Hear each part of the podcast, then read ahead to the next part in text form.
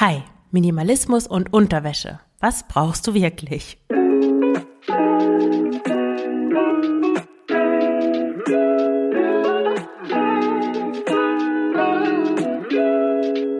Du hörst den Frugales Glück Podcast über Minimalismus, Nachhaltigkeit und vegane Ernährung mit mir, Marion Schwenne. Hier erfährst du, wie du mit weniger besser leben kannst. Viel Spaß dabei! Herzlich willkommen zu dieser neuen Folge des Frugales Glück Podcasts. Ich muss ein bisschen lachen, weil mir ist heute Morgen spontan eingefallen, als ich gerade meine Tochter wieder in ihre Schaukel setzen musste. Übrigens ein super Tipp, auf den ich vielleicht ein anderes Mal noch zu sprechen komme. Ist mir eingefallen, dass ich mal eine Folge zu Minimalismus und Unterwäsche machen könnte. Es ist an sich ja schon lustig, dass es irgendwie peinlich ist, über Unterwäsche zu sprechen. Wir sind im 21. Jahrhundert und trotzdem ist es komisch zu sagen, dass man zum Beispiel Stringtangas trägt. Hallo? Das ist irgendwie krass. Naja, also heute geht es um das Thema Minimalismus und Unterwäsche. Ja, und für diejenigen, für euch, die Kinder haben, ich weiß nicht, ob ich das schon mal erzählt habe, aber ich habe ja eine Klimmzugstange in der Küchentür und weil ich selber nicht stark genug beziehungsweise zu schwer bin, um mich selbst da hochzuziehen, klimmzugmäßig, habe ich mir so ein Gummiband gekauft, das 40 Kilo trägt. Das kriegt man in jedem Sportartikelgeschäft. Gibt es verschiedene Stärken und ich habe das da so reingehangen, eigentlich um mein Knie da reinzuhängen und mich hochzuziehen. Und meine Tochter, die ist ja bald vier, benutzt das als Schaukel. Also ich setze sie da rein und sie sitzt dann da drin und hüpft so auf und ab und turnt da drin. Also es ist so eine Mischung aus Schaukel und Turnstange super für Kinder, um zu klettern, um sich abzureagieren, um irgendwas Körperliches äh, zu machen, gerade auch in der kalten Jahreszeit. Also das ist ein Tipp an alle Eltern unter euch. Und jetzt zum Thema Unterwäsche.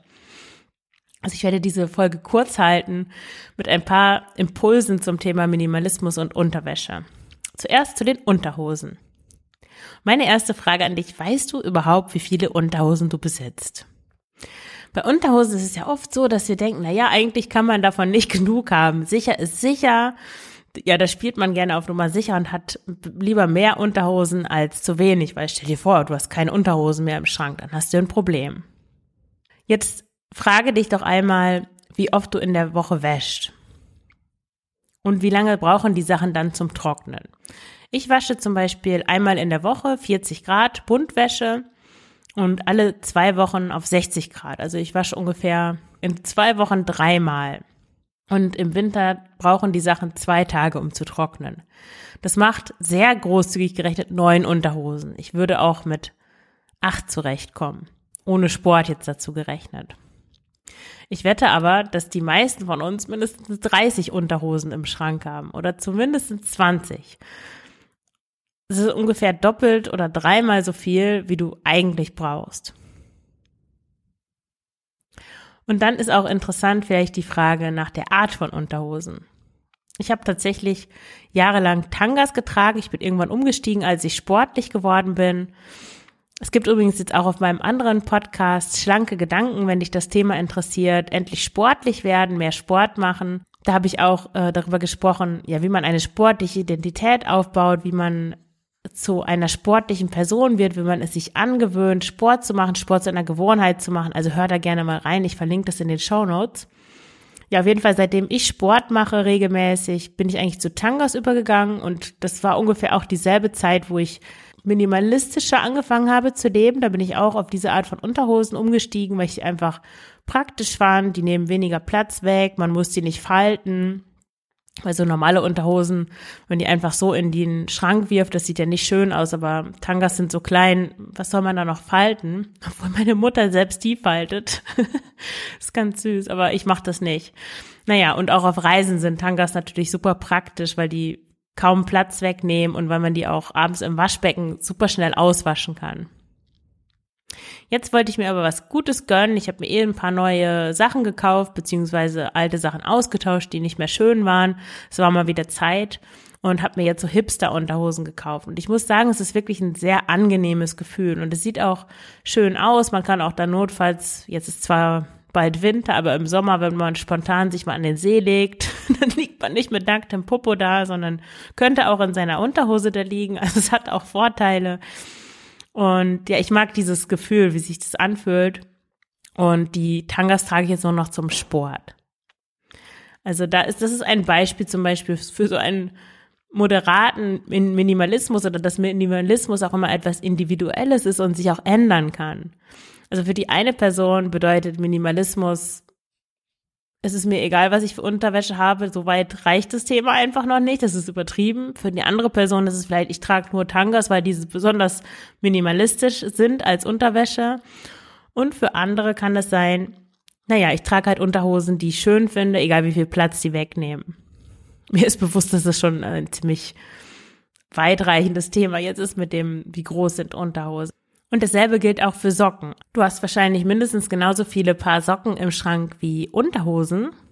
Und auch da überleg mal, wie oft du wäscht und wie schnell die Socken dann wieder trocknen und wie viele du wirklich brauchst.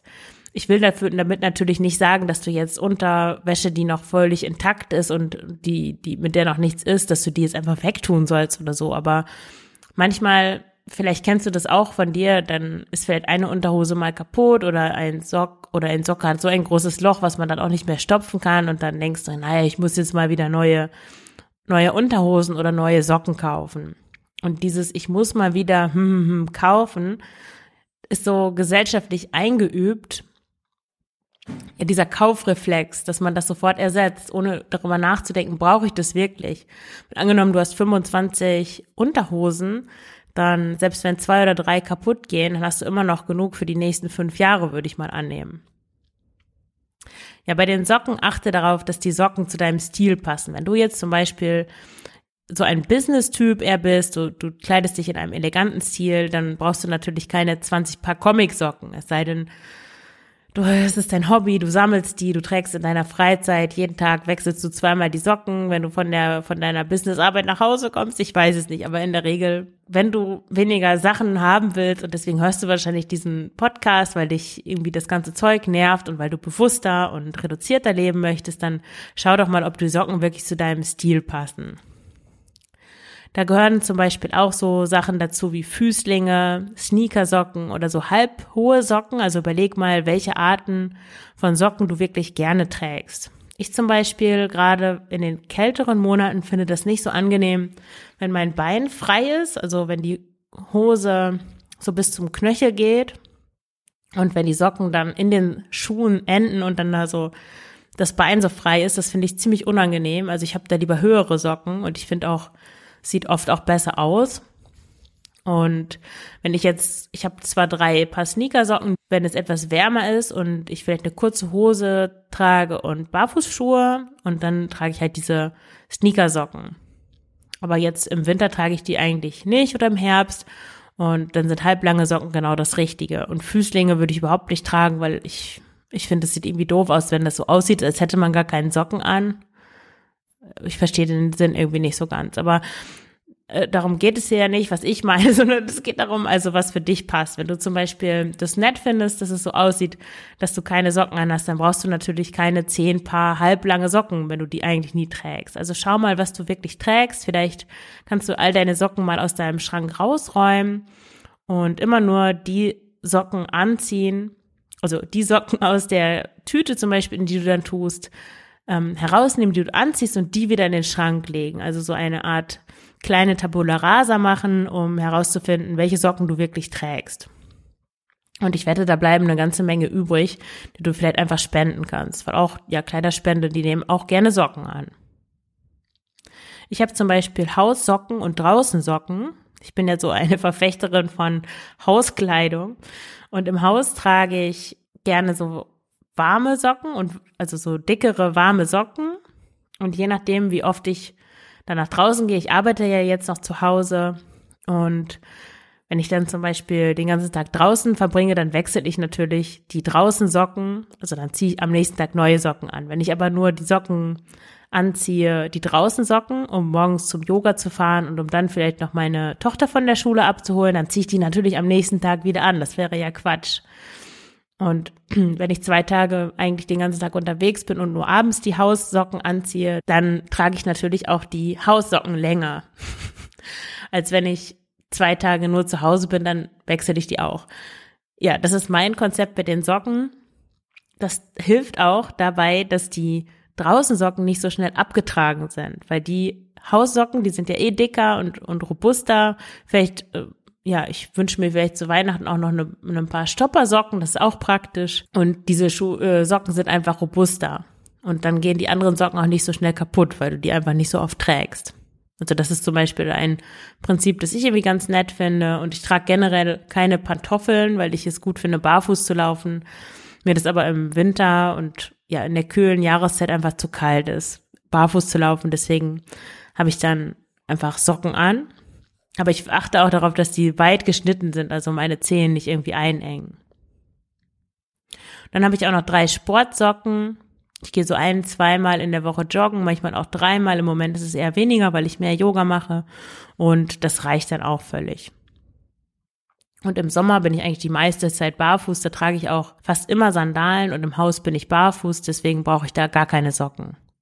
Also ich würde sagen, ich habe vielleicht so zehn Paar Socken. Der nächste Punkt, BH. Ich trage auch fast nie einen BH. Da habe ich schon mal eine Folge drüber gemacht. Das ist die Folge 33. Du findest die auch in den Show Notes. Kleidung ohne BH tragen. Das ist auch gleichzeitig ein Blogartikel, ausführlich mit Bildern. Kannst du dir anschauen, ähm, was ich stattdessen trage statt BH. Meistens trage ich einfach ein Unterhemd oder meine Oberteile sind so, dass es nicht auffällt, dass ich keinen BH drunter trage. Zum Beispiel sind da vielleicht Taschen drauf, so auf Höhe der Brust oder es ist ein fester Stoff, wo man das nicht merkt, oder es hat ein Muster. Ich habe jetzt zum Beispiel gerade so ein Tigermuster-Oberteil an und da sieht man das überhaupt nicht, ob man ein BH anhat oder nicht. Oder ich trage einfach ein T-Shirt und ein Pullover darüber. Gerade wenn es kälter ist und man mehrere Sachen übereinander anhat, dann fällt es ja auch gar nicht auf. Ich habe aber auch einen BH, das ist so ein weicher BH mit so, so einer Art Bustier, aber ganz weich. Also man merkt es wirklich kaum. Es ist kaum ein Unterschied zum Unterhemd, wirklich sehr angenehm. Und was ich ganz schrecklich finde, sind so Bügel-BHs, weil die einfach die Brust so einschnüren und da können wir gar nicht mehr richtig atmen. Also der Brustkorb, wenn man merkt, dass man da irgendwie eingeschränkt ist, wenn du jetzt mal versuchst, so richtig tief ein- und auszuatmen, auch in die Brust zu atmen und, und du merkst, dass du da gar nicht richtig atmen kannst, weil dich deine Kleidung einschränkt, ja, das ist nicht gut. Da finde ich es auch gutes Aussehen nicht so wichtig wie sich gut fühlen. Und noch ein letzter Punkt generell zum Thema schöne Unterwäsche, also so, naja, was es da alles so gibt. da vertrete ich den typischen minimalistischen Ansatz. Da kann man sich auch auf das Notwendige beschränken. Also ich finde das toll, so schöne Unterwäsche ist was, was Wunderbares, aber vielleicht, man braucht sicher nicht zehn Paar von dieser Art von Unterwäsche, sondern es reicht vielleicht auch zwei. Es sei denn, es ist jetzt natürlich dein Hobby oder was auch immer, deine Leidenschaft, dann ist das was anderes. Aber ich sage jetzt mal für die Durchschnittsperson, wenn du dann noch 20 Garnituren in deinem Schrank liegen hast und du merkst, dass du die einfach nie anziehst, dann ist das vielleicht erstens ein guter Anlass, deinen Partner oder deine Partnerin heute mal zu überraschen und die Sachen auch wirklich zu benutzen oder und oder ein paar davon auszusortieren. Ja, das war die Folge zum Thema Minimalismus und Unterwäsche. Wenn dir da was zu einfällt, wenn du einen Kommentar hast, wenn du irgendwas anders siehst oder noch was ergänzen möchtest, bitte auf dem Beitrag, unter dem Beitrag zu dieser Folge auf Frugales Glück. Den Link findest du wie immer in den Show Notes. Und wenn du mich und Frugales Glück unterstützen möchtest, dann kannst du das, indem du eins meiner Bücher kaufst, Minimalismus mit Kindern oder das neue, gerade erschienene Minimalismus-Handbuch. Auch die Links findest du in den Show Notes oder beides Weihnachten. ist natürlich ein, sind beides super Geschenke, um jemanden, ja, vom Minimalismus ein bisschen mit Minimalismus bekannt zu machen und das näher zu bringen. Oder wenn du mich anderweitig unterstützen möchtest, kannst du auch gerne über Buch 7 ein Buch kaufen. Auch den Link findest du in den Show Notes. Da habe ich einen Affiliate-Link. Wenn du ein Buch kaufst und das über den Affiliate-Links machst, dann entstehen dir keine Mehrkosten und ich bekomme eine kleine Provision.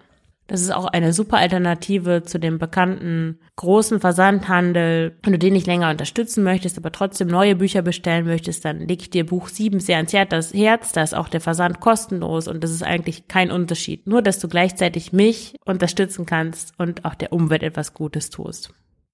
Oder du kannst eine Mitgliedschaft bei Steady abschließen. Da gibt es das Frugälchen für 2,50 Euro im Monat. Oder Minimalista für 7,50 Euro. Das hilft mir, die Kosten für das Hosting zu bezahlen, für die Technik, für die Software, das hochzuladen und so weiter. Und überhaupt auch die Zeit mir herausnehmen zu können, diese Folgen zu produzieren. Oder es gibt auch die Möglichkeit, eine, mich mit einem einmaligen Beitrag per PayPal zu unterstützen. Alle Informationen findest du wie immer in den Show Notes. Dann danke ich dir fürs Zuhören und wünsche dir einen schönen Tag. Alles Gute, deine Marion.